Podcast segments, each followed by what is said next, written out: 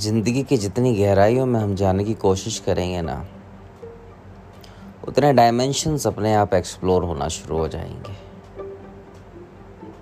अब इन सारे डायमेंशंस को समझने के लिए कि वो हैं क्या, और समझना भी बहुत ज़रूरी है। ऐसा नहीं कि सब कुछ रैंडमली चलता रहेगा, आप नहीं समझोगे और सब कुछ होता रहेगा। It is not going to be like this, क्योंकि लाइफ पूरी की पूरी एक मिस्ट्री है। What is going to happen next moment कोई इसको प्रेडिक्ट नहीं कर सकता। We can only estimate, we can only calculate the given situation, circumstances, this is going to happen, but what will happen nobody knows. तो जब time जो होता है ना, फेवर नहीं करता, टाइम फेवर कर रहा होता है तब तो सब अच्छा लगता है, लेकिन जब टाइम फेवर नहीं कर रहा होता है ना, तब आदमी को समय मिलता है। समय मिलता है सोचने के लिए, चिंतन करने के लिए, मनन करने के लिए, क्योंकि कुछ भी किया गलत हो गया, कहीं भी गए रिजल्ट बिल्कुल अपोजिट आए। जब ऐसी सिचुएशन इंसान की ज़िंदगी में आती है, जो जद्दोजहद बढ़ती है, स्ट्रगल बढ़ता है, स्ट्रेच होता है।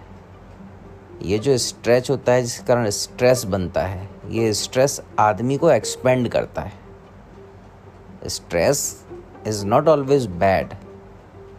अगर आपने तनाव महसूस नहीं किया, आप बाउंड्रीज़ को कभी भी टच नहीं करेंगे।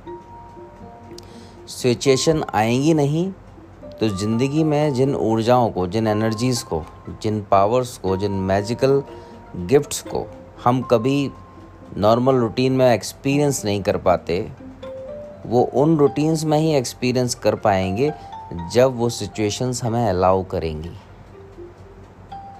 तो संघर्ष के दिन होते हैं, चिंता के जो दिन होते हैं, जहाँ पे आप बहुत सोचते हैं, जहाँ पे आपके जितने भी एक्शंस होते हैं वो फेवरेबल नहीं होते हैं, ना ही लोग फेवरेबल होते हैं, ना ही परिस्थिति फेवरेबल होती है, तब आपको मिलती है जगह।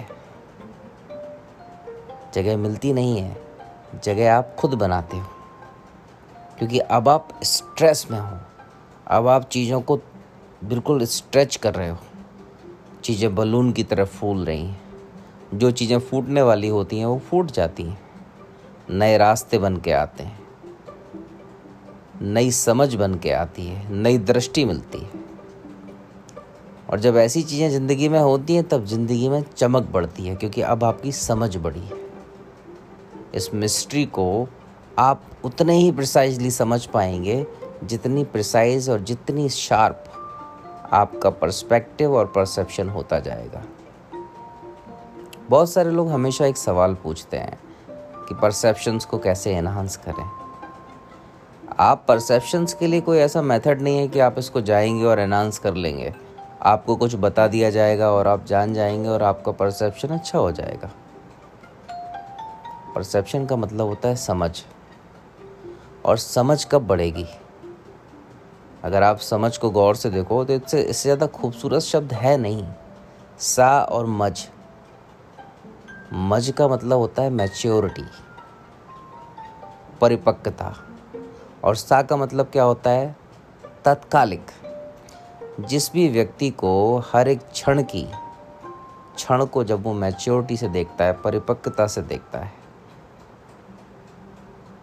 इक्वलिटी के साथ देखता है, तो अपने आप ही परिपक्वता बढ़ती जाती है। समझ शब्द लगता बहुत छोटा सा है, लेकिन जैसे जैसे हम इसमें उतरते हैं, अपने आप इतने मायने खुलते हैं, इतना अननोन जो टेरिटरी होता है उसको हम एक्सप्लोर करते जाते हैं, इवॉल्व करते चले जाते हैं। आपने कभी गौर किया है कि आप जब किसी भी बिंदु पर फोकस करते हो, ज़िंदगी के किसी भी पहलू पर, आप हो सकता है किसी के बारे में सोच रहे हों, अपने पेरेंट्स के बारे में सोच रहे हों, अपने मित्रों के बारे में सोच रहे हों, या लाइफ की किसी सिचुएशन जहाँ पे आपको बहुत अच्छा महसूस हो रहा हो उसके बारे में सोच रहे हो, या कोई ऐसी सिचुएशन जिसमें आपको बहुत ज़्यादा ह्यूमिलेटेड फील हुआ हो। आप जब भी किसी भी बिंदु को सोचते हैं तो उससे रिलेटेड बहुत सारी चीज़ें अपने आप ही दिमाग में आनी शुरू हो जाती हैं। शुरुआत कहाँ से करते हो आप? शुरुआत केवल एक सिंगल थॉट से करते हो कि अब मुझे इस विषय के बारे में सोचना है, इस विषय या इस जगह मैंने क्या किया था। आपने जैसे ही ये दिमाग में लाया, ये सिंगल थॉट ने जैसे ही जन्म लिया, ये पूरी की पूरी सिचुएशंस को आकर्षित कर लेता है, अट्रैक्ट कर लेता है। और धीरे धीरे आपका वही पार्ट, वो पर्टिकुलर मोमेंट, वो इंसिडेंट, वो मेमोरी अपने आप ही क्या होती है, इल्यूमिनेट होना शुरू हो जाती है, ब्राइट होनी शुरू हो जाती है। और धीरे धीरे हर वो पात्र, हर वो परिस्थिति, वो स्थिति, वो जगह, किस तरीके का माहौल था, लोगों ने क्या क्या कपड़े पहने हुए थे, एक एक चीज़ बारीकी से उभरती चली आती है। शुरुआत कहाँ से की थी? शुरुआत एक थॉट से की थी।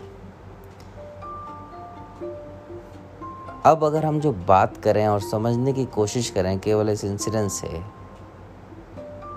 तो हम ये समझ सकते हैं कि जो हमारे विचार होते हैं ये शक्ति है, लेकिन विचार कमज़ोरी बन के आ रहे हैं।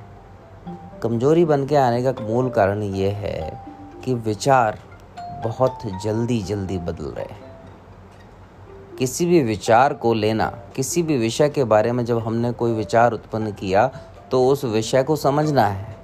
हम अगर अपनी क्लासरूम में बैठे हैं तो जो क्लासरूम में जो स्थिति है, विज्ञान के बारे में पढ़ाया जा रहा है, तो विज्ञान एक विचार है, लेकिन जब उस विचार में घुस रहे हैं, उस विचार के बारे में जब चर्चा की जा रही है, तो वो उस विचार को विस्तार दे रहा है।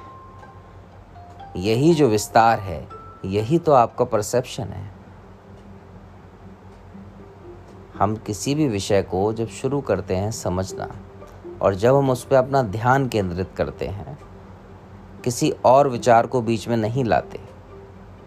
अगर हम किसी विषय के बारे में बात कर रहे हैं, अभी हम जैसे मूल रूप से बात करने की कोशिश कर रहे हैं कि जीवन में जो घटना चक्र होते हैं उनके पीछे के सिद्धांत क्या है। अब घटना चक्रों के सिद्धांत को समझने के लिए, घटना चक्र भी तो एक विचार है, अब जब इसके सिद्धांतों को समझ रहे हैं तो सिद्धांतों को समझने के लिए हमें इसी विषय में गहरे उतरना पड़ेगा ना, थोड़ा सा प्रोफाउंड जाना पड़ेगा। डीप जब तक हम जाएंगे नहीं, तब तक ना तो घटनाओं पे हमारी दृष्टि बनेगी, ना ही घटना क्यों, घटनाएं क्यों हो रही हैं उन सिद्धांतों पे हमारी दृष्टि बनेगी। तो ये समझना हमें बहुत ज़रूरी है, और ये समझ हमारी तभी बढ़ेगी जब हम थोड़ा सा अपने किसी भी विचार पर ठहरना शुरू कर देंगे। विचार अनायास ही आ जाते हैं, और विचार अनायास आने का कारण भी बहुत गहरा है। इन गहरे कारणों को अगर हम वन बाय वन समझने की कोशिश करेंगे तो लंबा समय धीरे धीरे निकलता जाएगा, खिसकता जाएगा। इन्हीं विचारों पर नियंत्रण लाने के लिए योग में कितनी सारी विधियां दी हैं, पूरा का पूरा अध्यात्म डेवलप हो गया। हम जब स्पिरिचुअलिटी की बात करते हैं तो वो विचार शून्यता की बात शुरू कर देते हैं। बुद्ध ने हमेशा विचार शून्यता की बात की है। हम जब ज्योतिष की बात करते हैं, इन्हीं चीज़ों को समझने के लिए ज्योतिषी के पास हम क्यों जाते हैं? क्योंकि जीवन के घटना चक्र कैसे होंगे, क्या होगा, क्या हमारी स्थिति होगी, हम भविष्य में कैसे होंगे, हमारे साथ अगर ऐसा समय रहेगा, हम इन लोगों के साथ जाएंगे, इस तरीके का व्यापार करेंगे तो ये व्यापार कैसा रहेगा, इन सारी चीज़ों को समझने के लिए हम ज्योतिषी के पास जाते हैं। और लगभग कुछ ऐसा ही करने के लिए हम आध्यात्मिक गुरु के पास भी जाते हैं। किसी भी आध्यात्मिक गुरु के पास आपके जाने का मूल कारण क्या है? क्यों जाना चाहते हो आप किसी के पास भी? आप इसलिए जाना चाहते हो कि अगर आपका जीवन व्यवस्थित नहीं है तो वो और ज़्यादा ऑर्गेनाइज्ड हो जाए, कोई परेशानी है तो परेशानी का समाधान मिल जाए। अल्टीमेटली हम जानना क्या चाहते हैं? हम जानना चाहते हैं कि जीवन का घटना चक्र कैसे चलता है। जब घटना और चक्र की बात करते हैं तो इसका मतलब ये चक्र ही तो है, चक्र घूम रहा है। एक बहुत विशेष बात मैं ध्यान में लाना चाहूँगा। हम एस्ट्रोलॉजी की बात करें या हम स्पिरिचुअलिटी की बात करें, ये दोनों विषय मूल रूप से बिल्कुल भी अलग नहीं है। ये दोनों ही विषय एक दूसरे के पूरक ही हैं, ये दोनों एक दूसरे को कॉम्प्लीमेंट करते हैं, बहुत सारे डायमेंशंस में कॉम्प्लीमेंट करते हैं। इन विषयों को समझने के लिए हम जब भी जाते हैं तो हम बोलते हैं कि हमें अच्छा कोई एस्ट्रोलॉजर मिल जाता तो हमें सब कुछ पता लग जाता। कोई अच्छा आध्यात्मिक गुरु मिल जाता तो उनके आशीर्वाद से बड़ी कृपा हो जाती। दोनों जगह अप्रोच करने का कारण भी सेम है और निवारण भी हम सेम ही ढूंढ रहे हैं। जब हम मूल रूप से दोनों को एक ही तरीके से देख रहे हैं तो कहीं ना कहीं गहरे अर्थों में ये दोनों एक ही एक दूसरे के पूरक हैं, एक दूसरे के साथी हैं, एक दूसरे के साथ बहते हैं। एक अगर समस्या बताता है तो दूसरा समाधान के रास्ते खोलता है। एक अगर किसी भी पक्ष में, पहलू में विस्तार देता है, अध्ययन की दृष्टि देता है, विशेष ज्ञान देता है, तो दूसरा उस विशेष ज्ञान के थ्रू प्रक्रिया देता है, एक प्रोसेस देता है जिससे समाधान मिल सके। इन शब्दों को अगर गहरे मायने में समझने की कोशिश करेंगे तो एक बहुत लंबा समय जा सकता है। एक बड़ा आसान तरीके से हम इसको समझने की कोशिश करते हैं। हम सब ने वाद्य यंत्रों को देखा है, जो संगीत के लिए म्यूजिकल इंस्ट्रूमेंट जिनको बोलते हैं, जिनको बजाने से तरह तरह की आवाज़ें निकलती हैं, म्यूजिक निकलता है, हम सभी ने देखा है। जब संगीत की बात करते हैं तो एक चीज़ हमेशा हम सबको पता है कि सात सुर होते हैं संगीत में। ये जो सात सुर हैं, यही सात सुर आपके पूरे के पूरे एग्जिस्टेंस को रिप्रेजेंट भी करते हैं, क्योंकि ज्योतिष का मूल सिद्धांत इन्हीं सात सुरों पर डिपेंड करता है। जिस तरीके से ज्योतिष में सात सुर होते हैं, उसी तरीके से आपके पूरे के पूरे सोलर सिस्टम में सेवन प्लैनेट्स होते हैं। जब एस्ट्रोलॉजी की गणनाएं करते हैं तो एस्ट्रोलॉजी की गणनाओं में दो प्लैनेट और बढ़ जाते हैं, राहु और केतु।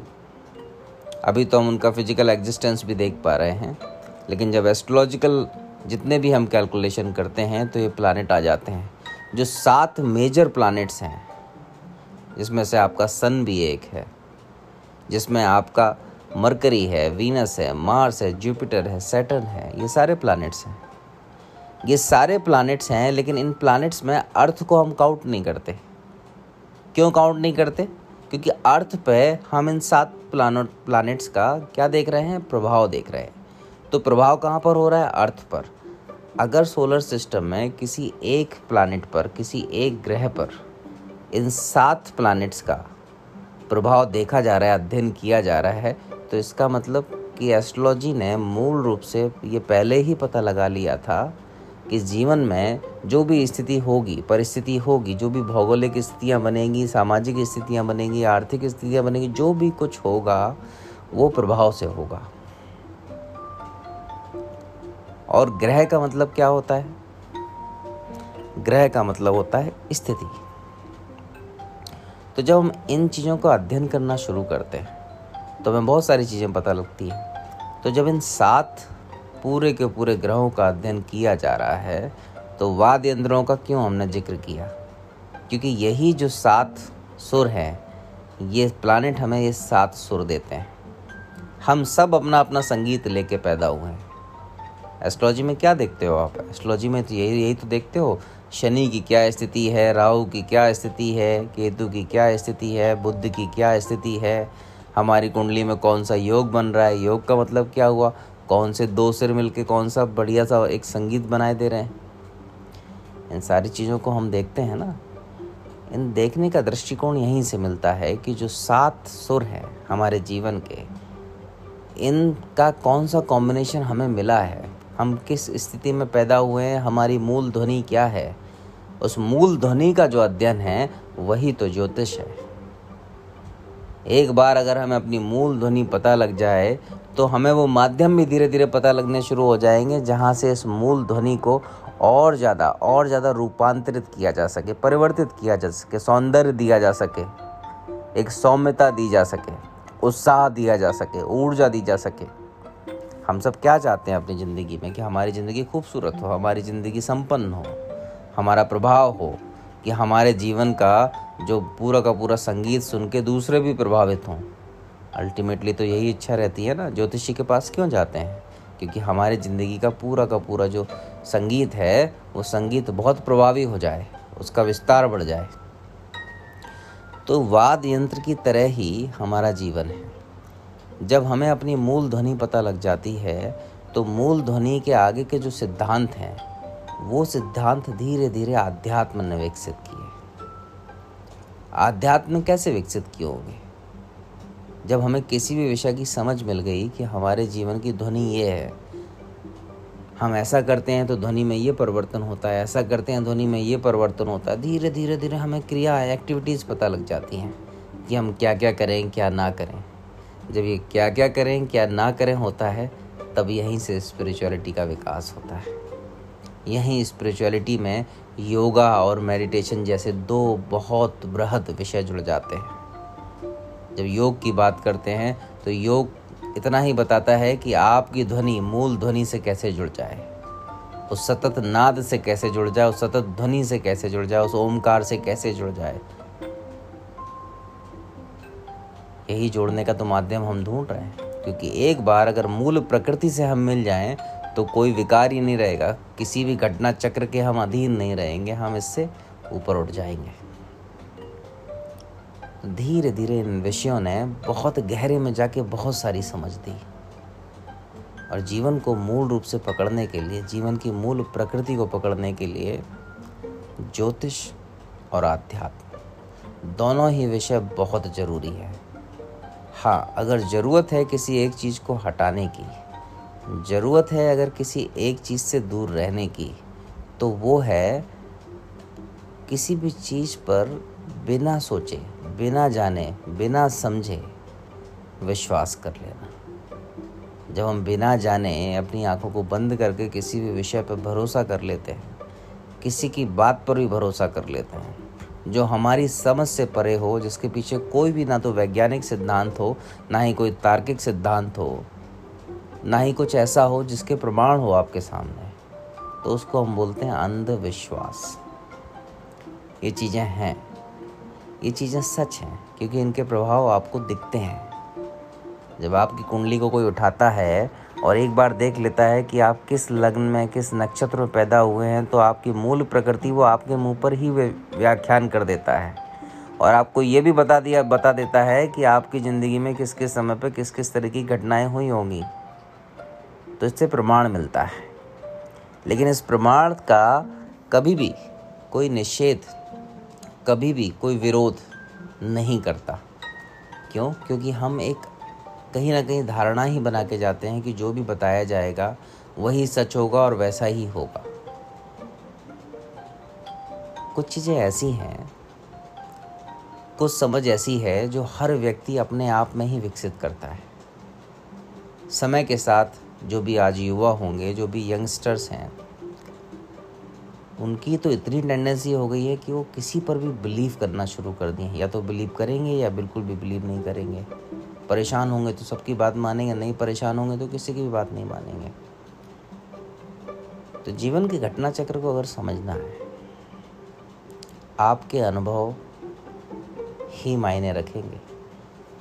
आपके अनुभव को वैज्ञानिक दृष्टिकोण होना बहुत ज़रूरी है। ब्लाइंड दृष्टिकोण नहीं होना चाहिए, ब्लाइंड विजन नहीं होना चाहिए। कहीं पर भी किसी के प्रभाव में आके आपको नहीं, आपको खुद की कसौटी होना चाहिए, उसमें आपकी क्यूरियोसिटी होना चाहिए, इंक्वायरीज होनी चाहिए। Because now you need to have inquiring mind. Believing mind का टाइम नहीं। बिलीव तब तक करो इंक्वायरी करने के लिए। आपकी इंक्वायरी जब सेटिस्फाइड हो जाती हैं, then you you will find the ways, और एक एक करके रास्ते खुलते जाएंगे। आज के लिए इतना ही।